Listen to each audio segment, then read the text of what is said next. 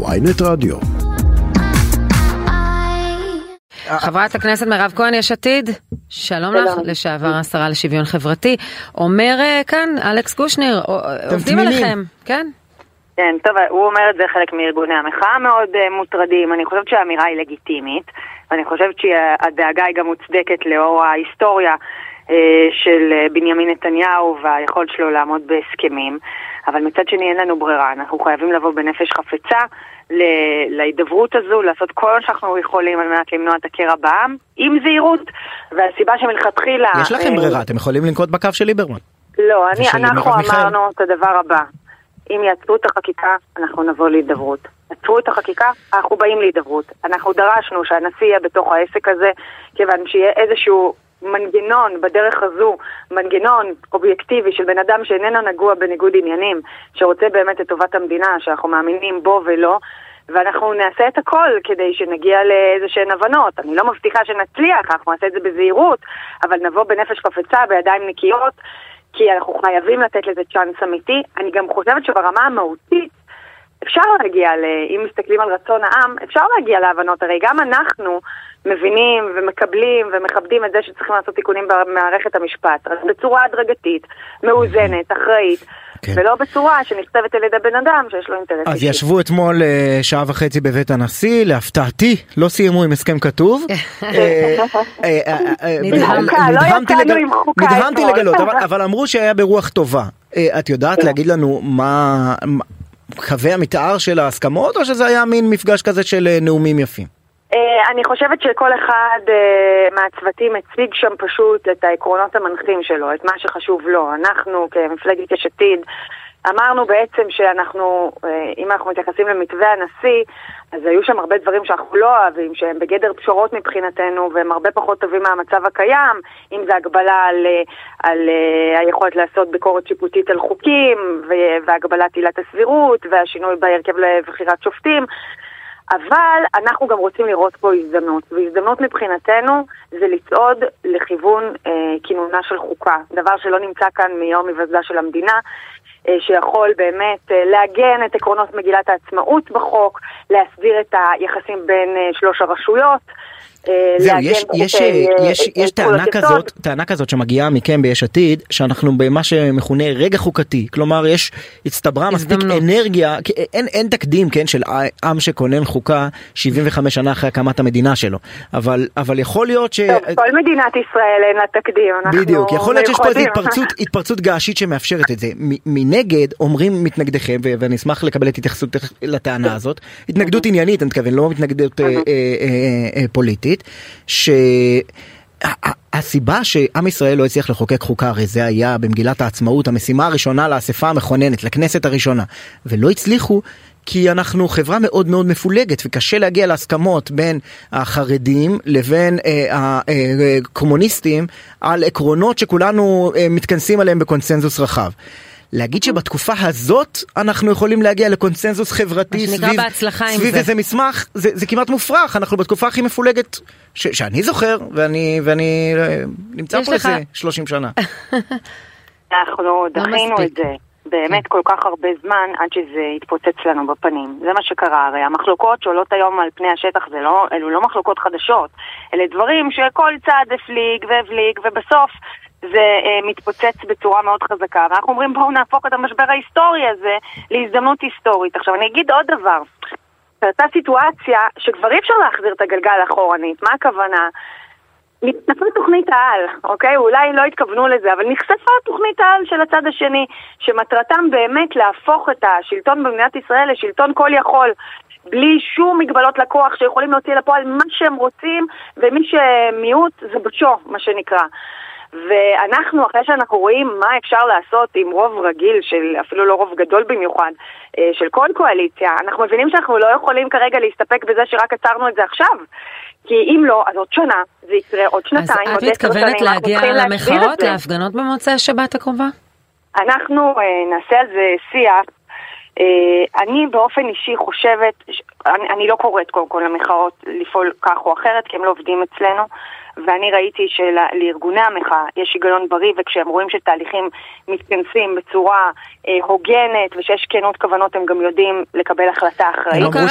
הם אמרו שההחלטה שלכם מזעזעת ושערורייתית. בסדר, אני חושבת שהביקורת והדאגה היא לגיטימית, בואו, אנחנו יושבים למשא ומתן עם בנימין נתניהו שאין בן אדם שהוא לא עקץ, אין שותף פוליטי אחד שהוא לא עקץ, אני לא מתממת. אבל מה את חושבת? אתם צריכים... אז אני אה, חושבת ש... להיות בהפגנות או לא? אה, אה, ברור לי שארגוני המחאה יסתכלו ויראו האם יש פה תהליך אמיתי של הידברות ורצון טוב, או לא, ואני יכולה להגיד לך שרוב האנשים שם זה אנשים שפעם ראשונה בחיים שלהם יצאו להפגנות והם רוצים לחזור לשלוותם, לשגרתם, אף אחד שם לא חולם להיות צ'ה גווארה, כולם רוצים לחזור לעבודה שלהם ולילדים שלהם.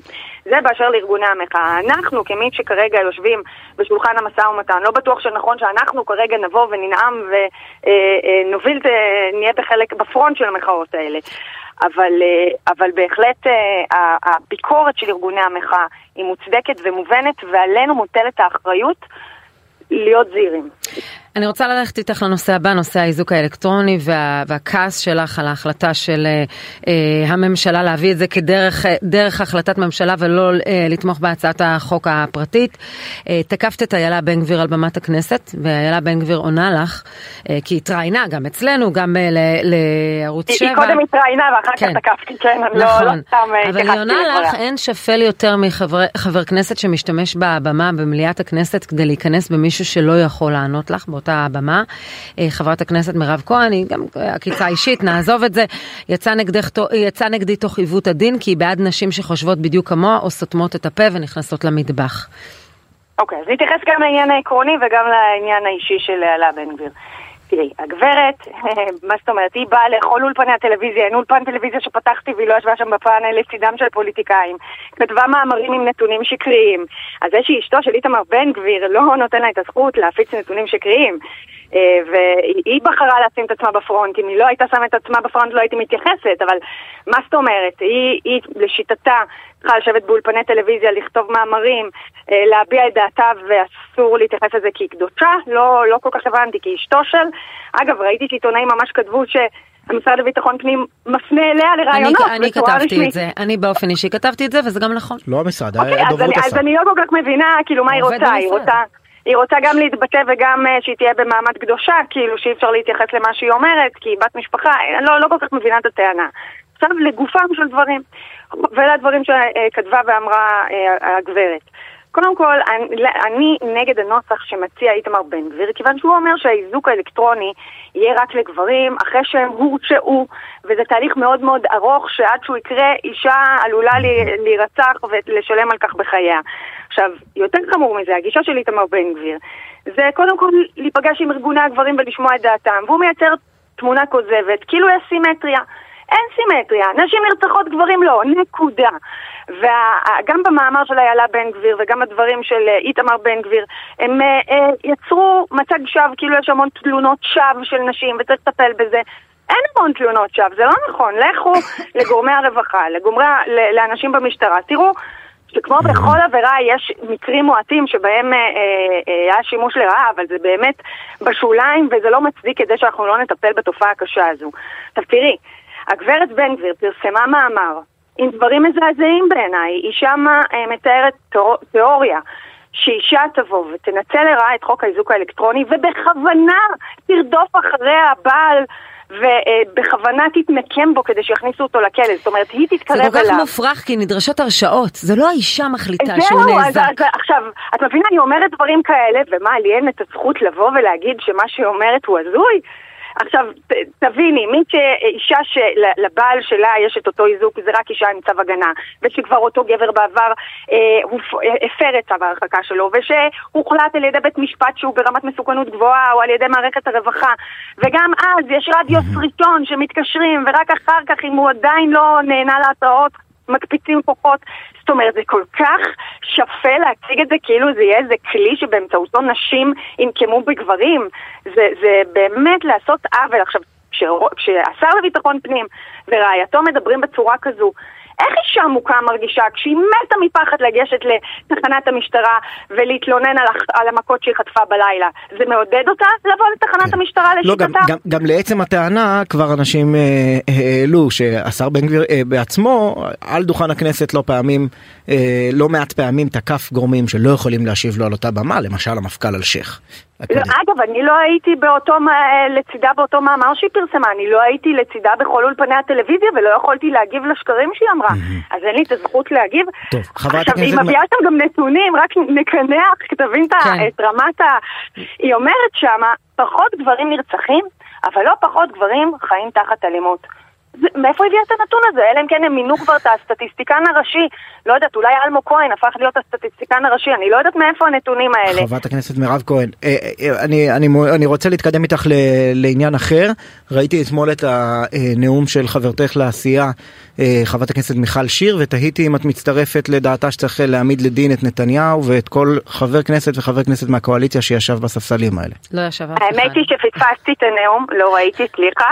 אני עובדת סביב השעון ולא הספיקה לראות את כל, ה, את כל הנאומים, אז אני לא רוצה להתייחס לזה. אם ראית את השוט המסיים של ערוץ הכנסת, אז לא היית היחידה שפספסה. הפאנץ' היה שלא היה, אבל, לא הייתה נפש חיה בכנסת. אני משתדל כאילו לא להיכנס לעניין הלעג, אלא לדבר המליאה היא באמת הרבה פעמים ריקה, זו האמת, פונים לצופים שבחוץ. בוא נגיד, היא עשתה אודישן מעולה לאחד התיאטראות. הבנתי, אוקיי, אז לא ראיתי, אני לא רוצה. לא, מעבר לדבר הזה, חברת כנסת מהמפלגה שלך קוראת להעמיד כן. לדין את כל חברי, את ראש הממשלה וכל אה, חברי הקואליציה.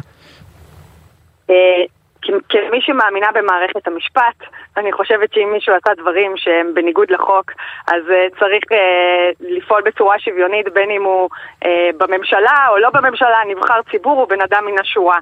Uh, אני לא מכלילה אף אחד, אני חושבת ש... זה לא טוב שיש ראש ממשלה עם שלושה כתבי אישום, זו לא דוגמה טובה, אבל כל uh, אדם בפני עצמו ו... כל עוד החוק מאפשר. אני רוצה, אבל מי שאת חושבת שצריך לצאת מחוץ לחוק, אני מבינה שזה ארגון להבה ולה פמיליה, ופנית לשר הביטחון יואב גלנט, uh, שהוא עדיין שר הביטחון, בבקשה להוציא אותם uh, מחוץ לחוק, להגדיר נכון, אותם כארגון. נכון, ארגון לה פמיליה וארגון להבה זה ארגונים אלימים שמטרתם להלך אימים. אה, בעבר זה נשקל להכניס אותם לרשימת ארגוני הטרור, ואני חושבת שזה באמת, אחרי המראות שראינו, זה משהו שצריך לעשות.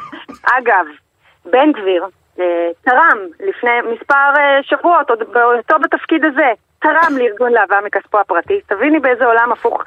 השר שאחראי על המשטרה, שאמורה להבטיח לביטחון האישי שלנו, תורם כסף לגוף שפוגע בביטחון האישי שלנו, ואגב אשתו, איילה בן גביר, יושבת בעמותה שמעבירה כספים לארגון להבה, הוא יגיד, לך, הוא יגיד לך שארגון להבה עושה לשיטתו פעולה חשובה להצלת אה, בנות שנקלעו לכל מיני אה, קשרים. אז אני אגיד לך שלהפגנות הגיעו אנשים עם חולצות של ארגוני להבה, אה, רעולי פנים שהלכו מכות.